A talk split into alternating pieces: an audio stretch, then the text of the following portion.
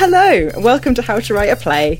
I'm Alex. I work for the Old Fire Station Art Centre in Oxford, and we're currently running a playwriting course with Triple Olivier Award winner Mike Bartlett. Stay tuned for Mike's advice, writing tips, writing exercises, answers to questions from listeners, and our thoughts on the theatre world in 2023. Today we're talking about how theatres are ghosting playwrights and what course session are we doing today? Well, we're starting today. So today's the first session. We're going to meet our writers. So I thought it appropriate that we would talk about how you start and the sort of blocks that you get when you start. So we're going to look at some exercises about how you might overcome those blocks and also where plays come from. So we're going to talk about that. That's the headline. Excellent. Um, so how this is going to work is I'm going to give us a little update on what's happening at the old fire station because we're not just a podcast, we are a place. Then we're going to look at this week's news topic, and then I'm going to ask Mike what we're covering in the course, any writing exercises, and I have some questions from listeners as well. This week at the old fire station, we have 24, 23, 22 on the 3rd of May, which is a gig theatre piece from a group called Chronic Insanity coming up on Wednesday. And that promises scuzzy beats and the reversal of the flow of time. So it's a romance story, gig theatre romance story that is told backwards. Um, and fun fact Chronic Insanity is a company that our very own Hannah Gallardo Parsons, editor of this podcast, is part of. Um, on Friday, the 5th of May, we have our very first Art Friday on Gloucester Green. What is an Art Friday on Gloucester Green, I hear you ask? What's an Art Friday on Gloucester Green? um, it is a uh, so basically we have Gloucester Green Market. Yeah. We the building, the old fire station, are right next to Gloucester Green. We back out onto it, and we and the market managers, LSD Promotions, have been trying to work out how we can make Gloucester Green Market a more cool and arty and cultural place. Uh, and one of the ways we do that is uh, Offbeat Festival every year. We do kind of cool theatre pieces and Yeah. interactive things. And between offbeats, we've decided to do the first Friday of every month. We will go out there with as many independent artists as we can find uh, and as many cultural venues as we can find. And there will be artwork sold, and you can come and get some tickets and find out what's happening in the city. Amazing. So it's going to be very, That's very great. nice. It's going to be fun. Um, and we also have this week Mitigating Circumstances, which is a brand new play from a local theatre company. It's about children, and they come. One of them comes to school, and someone's died, uh, and he's feeling like his his tragedy is the most important thing. And then someone come, someone else comes into school. His like nemesis comes into school, and someone in their family has also died, and it becomes this weird like grief contest. And in other news, we are hiring. We are looking for an exhibition technician. And by the time you hear this, we will be looking for a new CEO. So if you are interested in either fitting up our exhibitions or running an arts centre that is also a charity, please look on our website, oldfirestation.org.uk forward slash vacancies. So I have a news topic for us, Mike. The stage have reported at the Future of Theatre conference, David Eldridge, the playwright, read an anonymous letter from another playwright saying that they were being ignored by a theatre for whom they were developing a play. And the stage said the writer said they had received positive feedback and encouragement following a R&D process with a venue, but then received no communication for almost a year, despite repeated attempts to make contact. And they compared it to being ghosted after a date. And the Writers Guild was asked for comment by the stage and said it was frequently contacted by writers in similar situations. So, and then lots of writers on Twitter, like Tim Crouch and various other people, have come out and said the same thing that they've had exactly the same experience. So, I wanted to ask you number one, what would your advice be for writers in that situation? And number two, what does a good relationship look like to you between a playwright and a venue? Well, I mean, it is all about the relationship, isn't it? And I think the problem, one of the problems is that for whatever reason, I think some theatres do take on too many relationships with writers. I think they have so much. Obviously, there are a lot of people wanting their plays and a lot of people wanting that relationship. And so the theatres want to try and respect that and engage with as many writers as possible. Unfortunately, it's quite time consuming to engage with the writer properly and to really get into their play and to read it properly and not to just do lip service, but to, to work on it and work on it in a way that they might produce it. So some theatres, and you know, I've certainly experienced this, are developing too many different plays given how many slots they've actually got to produce. And I think that comes out of the individuals wanting to do well by the writers and it comes out of the theatre wanting to encourage writers. But the problem is you then end up with a lot of writers being encouraged and then the play doesn't go on or they, as it sounds like here, they, they do stop contact. And it reflects a difficult truth, doesn't it really? Which is the number of people wanting to write plays and the number of opportunities to get plays on. And that's very hard. It's very hard and it's very sort of, you could say competitive and it's difficult for theatres who want to both be realistic with writers, but also want to encourage them. But I think it's really key that if a theatre engage with a writer, they stay engaged with the writer. And I think at the heart of it, the best relationships I've had, both with the um, back in the day at the Royal Court and then at Headlong with Rupert Goold, what they both made really clear when we started was they were engaging with me as a writer. They weren't engaging with only just one play. So this was a, this was, if we're going to take the dating analogy and why not? Um, this was a long-term relationship. It wasn't a date. It was, it was, we, we see potential and we're interested not just in this play, but the next one and potentially the next one. So if they lost contact for a year, that would that would be awful. Why would they do that if they're interested in you as a writer? So I think that for me is at the core of this is that theatres and literary managers and directors should be looking beyond a single play to what's the potential of this writer over their career. And they should be investing a little bit more in, in maybe fewer writers, but over a longer term, because sometimes a writer does a great first play and then they don't do such a good second play, but their third or fourth is incredible. They need a bit of long term investment and that would solve this, I think. But yeah, I think the other thing is it just reflects it's a really, not to be negative, but it's a really hard time at the moment. Theatres don't have money. They've got, they're still programming shows that they want to do before COVID. And so there's not that many slots and et cetera, et cetera, et cetera. So it's, it's, it's hard for everyone at the moment. And what to you would that, like, imagine you're creating from the ground up your perfect new writing theatre. What would that look like to you? Like how how would playwrights be developed, and what would how many plays would you get done? What do you what do you think? Well, I think there's a benefit, which is sort of why we're doing this course as well. To I think there's there's a joy in writing plays.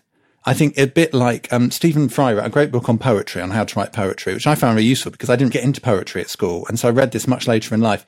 And one of the things he talks about is just the joy of writing it for yourself whether or not you show anybody, whether or not you, you know, you have any success in inverted commas, there is a joy to simply engage in the art of writing poetry and learning. And through writing it, you also learn to read it better.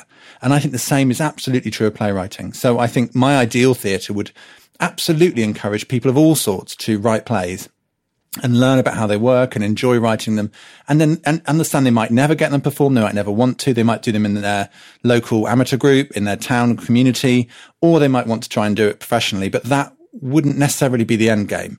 And then at every stage, as you perhaps got more professional, you would be very, very clear on what the chances of getting a play on were. And, and you would just have an eye on, I suppose, on, on how many writers you engage. And I've always felt that theatres should have a, um, if they can afford it in their new writing theatres, they should have at least a writer on salary.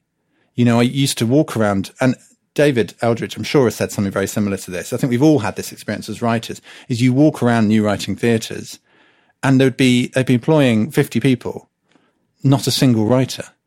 And, and you'd think, but writer's no different to any other job. A salary is worth so much. The security of having a year's income you know what you're doing and you can stop all the other work and commit to that. And I think that's also relevant for diversity and getting different sorts of writers because if you're on a lower income, it's going to obviously be harder to write. So a, a set salary would be worth even more to someone who comes from a lower income background.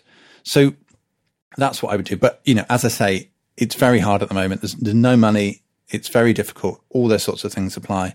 But what I hope with this course and indeed with this podcast is that we can say, let's write plays for us now. Let's enjoy the imaginative experience of what could we put on stage and let's explore the craft at the moment. Let's just leave whether they're going to go on or not to a later date and just get as good as we can at it. Enjoy it like a hobby, enjoy it like an interest and a passion.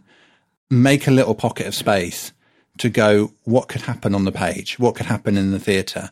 and the joy of that. Tell me why you wanted to do this course because you came to it was your idea, I think, to come to us and do a course. With us. Is this something you've always wanted to do? Uh, yeah, yeah. I've, I've, I mean, I've taught courses in the past.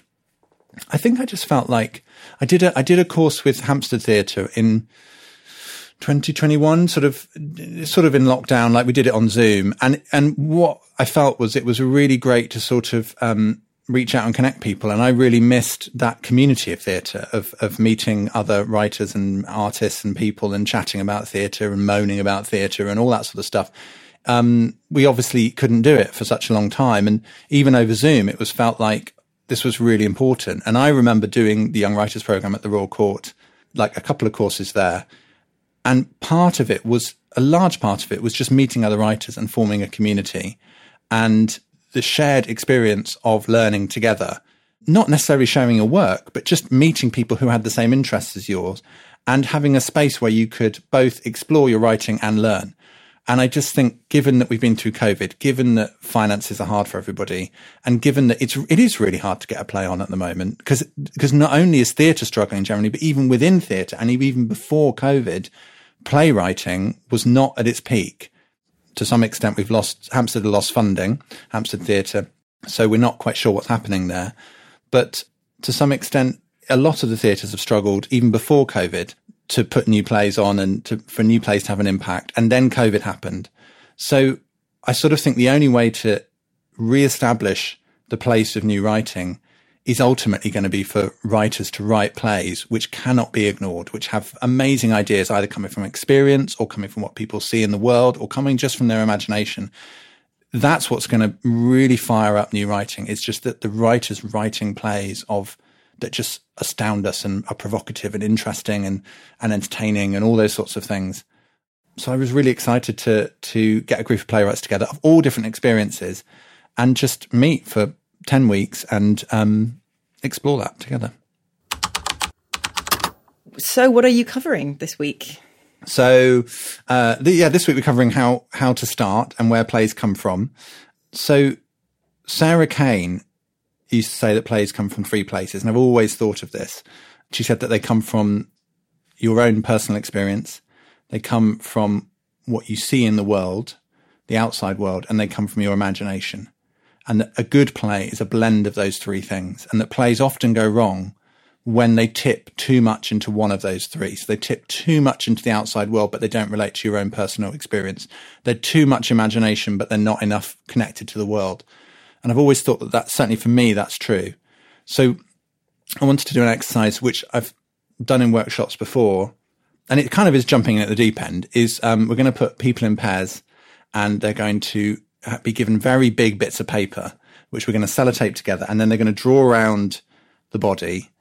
So they have a sort of, you know, as if they've died, basically, um, a sort of outline of their body.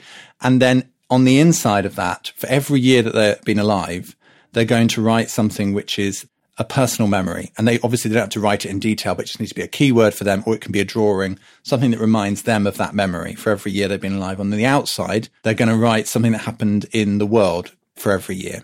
So you end up with a sort of picture of yourself in a way. And part of this is not just what you end up with, but it's the process of trying to remember both who you are and the world that you've lived through over your whole life. And then we're going to sit looking at that imaginatively, come up with ideas that might connect through the outside world and your own personal experiences into some imagined play. And we're going to write 10, 15 ideas for a play. If you want to do this at home, you don't need three pieces of large paper or indeed a friend to draw around your body, but you can if you want an interesting evening. Um, you can just draw a picture of yourself on a, a, a, line, imagine what your body might look like on the page and do the same exercise or indeed just do it as two lists. But as I say, the process of this is really important because often you kind of go, you've blurred areas of your life together. You sort of go, well, that was my university time, but actually taking the time to go, well, what happened in that year and what happened in the next year is it, it really helps you to sort of understand your development as, of yourself as you go. And that's fascinating. And, and I think linked in with all of this today is going to be trying to convey a sense of it doesn't matter what you put on the page you can always never show it to anybody. You can always throw it in the bin if you want. You can cross it out. No one ever needs to see anything you ever write. The most important thing is to just learn how to write freely and more subconsciously. So hopefully this exercise will do that. Also today, I'm going to do an exercise which is called the morning pages. And this comes from a book called The Artist's Way by Julia Cameron, which is a bit Hollywood. It's a bit Hollywood, probably a bit dated. And certainly to the British taste, there's quite a bit of God. It's a bit eat, pray, love. It's a bit eat, pray, love. Yeah. And she, she says, she talks about God, but she doesn't need to mean God to you. But you know, you have to sort of get through that. But there's some interesting stuff in it. And what she particularly good is good at is getting over your block. Like if you're an art, artist and you're, what's blocking you. And anyway, the, the main thing I got from it was these morning pages, which is the idea is you just write three A4 pages and your pen has to keep moving. And you do this every single morning. You sit down and you write your morning pages, which is three pages of just automatic writing. And I found this really useful actually, because apart from anything else, what it can do is before you start writing proper, your head can be full of all sorts of like mundane things about your life, frustrations and things bothering you, whatever, and just get them all out on the page. And often you get to the end of the second page and you've already written all the annoying real life things out, but you've got to keep writing the third page and then you get into something creative and perhaps a bit more interesting or about yourself, and then you're into it. And it also shows that you can write three pages of A4, all those words in about 15 minutes. And that's always been part of my philosophy, which is just write, just write every day. You could write, it might not be good, but you could write 10 pages of dialogue every single day of your life. And the chances are, if you did, some of it would be good. You just need to find the good bits in that. So I think that's what I want to do today is to free up the idea that you need to sit around and have some genius idea before you're allowed to put a word down on the page. You don't. You just need to write. You need to explore through writing, whether that's automatic, whether that's having two characters starting to talk to each other, um, just a moment in your head, and then you you go and, it, and and you just start a bit of dialogue and you explore. And I think that freedom to explore is one of the great things about playwriting, as opposed to perhaps screenwriting or other forms of writing which require a bit more planning. A lot of the greatest plays ever written were written by a writer who just started. Most Harold Pinter plays are written like that. Private Lives is on at the moment at the Donmar, and the first act of that I think was just written by him just starting to write some dialogue for him and his favourite actor that he wants to play the scene with. Um, and you can sort of tell it's got a freedom and it's got a fluidity and a kind of improvised quality that means the writing isn't trying to do anything than what it's doing right now in the moment because there isn't any more to it than that. And I think there's something in the theatre that's you feel you can feel that liveness and sometimes it leads to dialogue and lines and moments that feel completely original and true. If you'd planned them, you would probably base them on other things you'd seen. But if you're just improvising dialogue and improvising stuff in the moment, you're far more likely to get something that's that no one's ever seen before because it's as, as it's potentially random as, and rich as real life. So that's really all we're doing today is we're going to try and sort of break the ice and get everybody relaxed and, and writing. And are you going to ask them to read their writing out in front of the whole class? No, no, we're not. I, do, I, don't think we're going to. I don't think we're going to share anything. That feels for, really mean. Yeah, yeah. No, no, no, no, no. I don't. I, I mean, I don't think we're going to share anything unless people want to, and I don't, and certainly not for you know a little while. So I have some questions from listeners. Listeners, please do send us your questions to info at oldfirestation.org.uk and I will ask them to you, Mike. So the first one I have is from Tamsin in Oxford. How did you first start writing? That's a good question. I I didn't want I didn't think I was going to be a writer. I thought I was going to be um, I acted at school and I wanted to be a director at first. Once I realized I wasn't going to be an actor, I thought a director is the person who holds all the power, so I'll do that. But then it turned out I wasn't, um, to be a director, you sort of have to walk into a room with nothing and persuade everyone that you're brilliant. And I didn't really have that skill. So, and then I did a bit of assisting directing and had some meetings with people to try and get work, but it wasn't really going anywhere. So I was stuck at home and I thought, and I'd written bits and pieces of plays before this. And I just thought, well, I'll write a play. And suddenly I wrote it and I was having the meetings with some of the same people, but I was walking in confident because it wasn't about me. It was about the collection of pages on the desk. And suddenly I was much more confident. And I realized that's, that was my way into theatre making. I mean, I think of myself as a theatre maker, really. And that's always been what I've been interested in is, is the whole craft of making theatre, design and publicity and acting and, and stagecraft and all of that stuff. I feel I love and love all of it. But the way I get into it for me is through writing. And I think that's true of a lot of theatre makers is they take a little while to find, often we all think we're actors and then we find, I find I couldn't learn my lines or make anyone believe that I was telling the truth. So you then find your way in, don't you? But I, I, people come to writing through all sorts of places. And I think, I think the thing I also, the other thing just to say is that I didn't know anyone in theatre at all. Like I read books and they'd say, well, go through all your contacts and find someone who's related to that world. And I did. And I didn't know anybody. I didn't know anybody in my family or friends who was in any way related to art at all. And so I I did I did a course at university in theatre. I wrote a play and wrote bits and sent it off to the theatres and and tried to get them to meet me. And it was just through that really. So and I was very lucky that they did read them and did meet me. So, you know, in reference to the earlier point, I feel it's really important to call out bad practice on the part of theatres. But I also, there's a bit of me which also is so grateful for new writing theatres and to have unsolicited script. I think that's so important that anybody can send a script in you know, I know it's a lot of work and there's a lot of reading required, but it's the biggest access thing you can do. And it's the biggest gesture you can do to the country to say basically anybody could write a play and put and send it to us and we would value it. Because I, I didn't know anyone in theatre or art at all. But if, if no one had been open, the, if the doors hadn't been open, it would have felt completely like a, a closed shop. So I'm really in favour of the theatres keeping those doors open to, because it just encourages people to think that they might want to write a play. Mark asks, do you start with characters or story? Well, we will come on to this, but I start with, well, with, with, um, well, probably story. Of those two, definitely story, but it's normally story and form at the same time. So it's going, what's this about? And, and what's the person going to do to start the story? But also then what is the form? So is it a, is it like a cockfight or is it like a I am a iambic pentameter like a Shakespeare play. That sort of formal thing tends to happen at the same time as the story. So I know not only sort of roughly how it's going to start and what's going to happen, but also what the shape of the evening is going to be. And for some reason, I need those, both those things to get me up and writing with it. If it's just the story, then, and it just feels like a normal play with no rules of the game, I find it drifts a bit. So I need to know you know, like any board game, I suppose, you need to know what the rules are or you can't enjoy it. And it's the same for me. I sort of need to get the rules. But we'll come on to that like later, I think. Our last question comes from Miriam. It is a question of three parts. How many drafts of a play do you do? How wildly different are they from each other? And how do you know when to stop? It completely changes. This is the answer no one wants to hear. The my play cock is pretty much a first draft. Like there was editing I wrote it quite quickly and then there was editing after that. But once I got to the point where I was like, I think this is the play as a first draft, that is pretty much the play. And I've tried to edit it to make it better and I can't. I've tried to fix bits. And whenever I fix bits, we go into rehearsal and then the actors go, this bit isn't working. And then we end up reverting back to what it was. It was, it was obviously a sort of moment that the play was written in.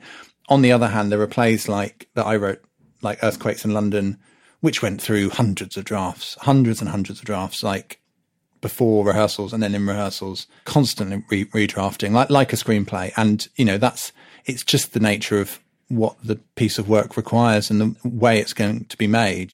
Cock was written; it was written in a sort of moment, sort of improvised.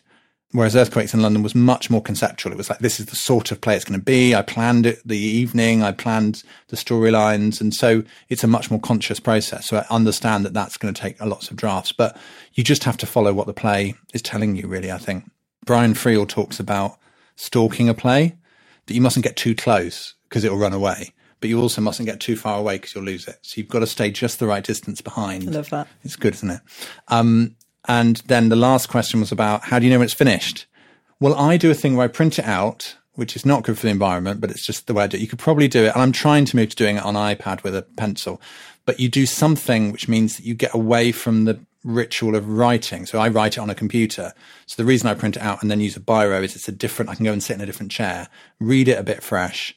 And then I mark with a biro anything, anything that's wrong with it, anything I bump on at all and then I as I and I try and come up with the solution as with with the biro as I'm going.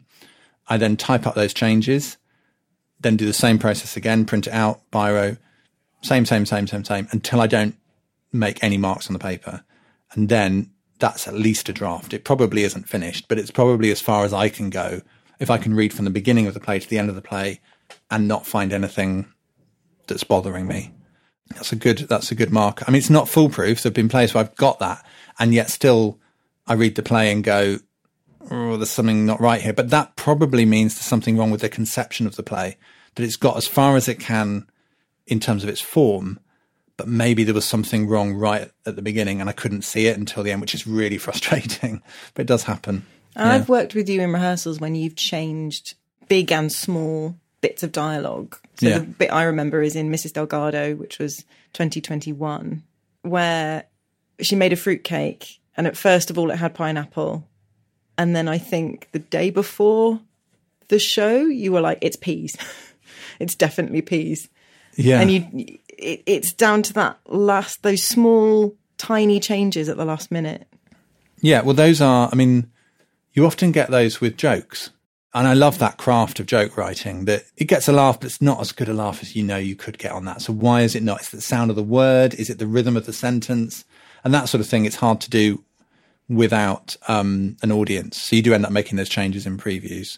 But then there's also changes that actors are brilliant at. You know, there were, there were two traditions that I sort of got involved with was I went to the Royal Court and their tradition, which is great, is you don't touch anything unless the writer absolutely consents to it. So if if if someone says, "Oh, I'm not sure that maybe this comma is in the wrong place," and it's a sort of free set, everyone looks at you and you go, I'll, "I'll go away. I'll go away. I'll come back next week and I'll think about that comma."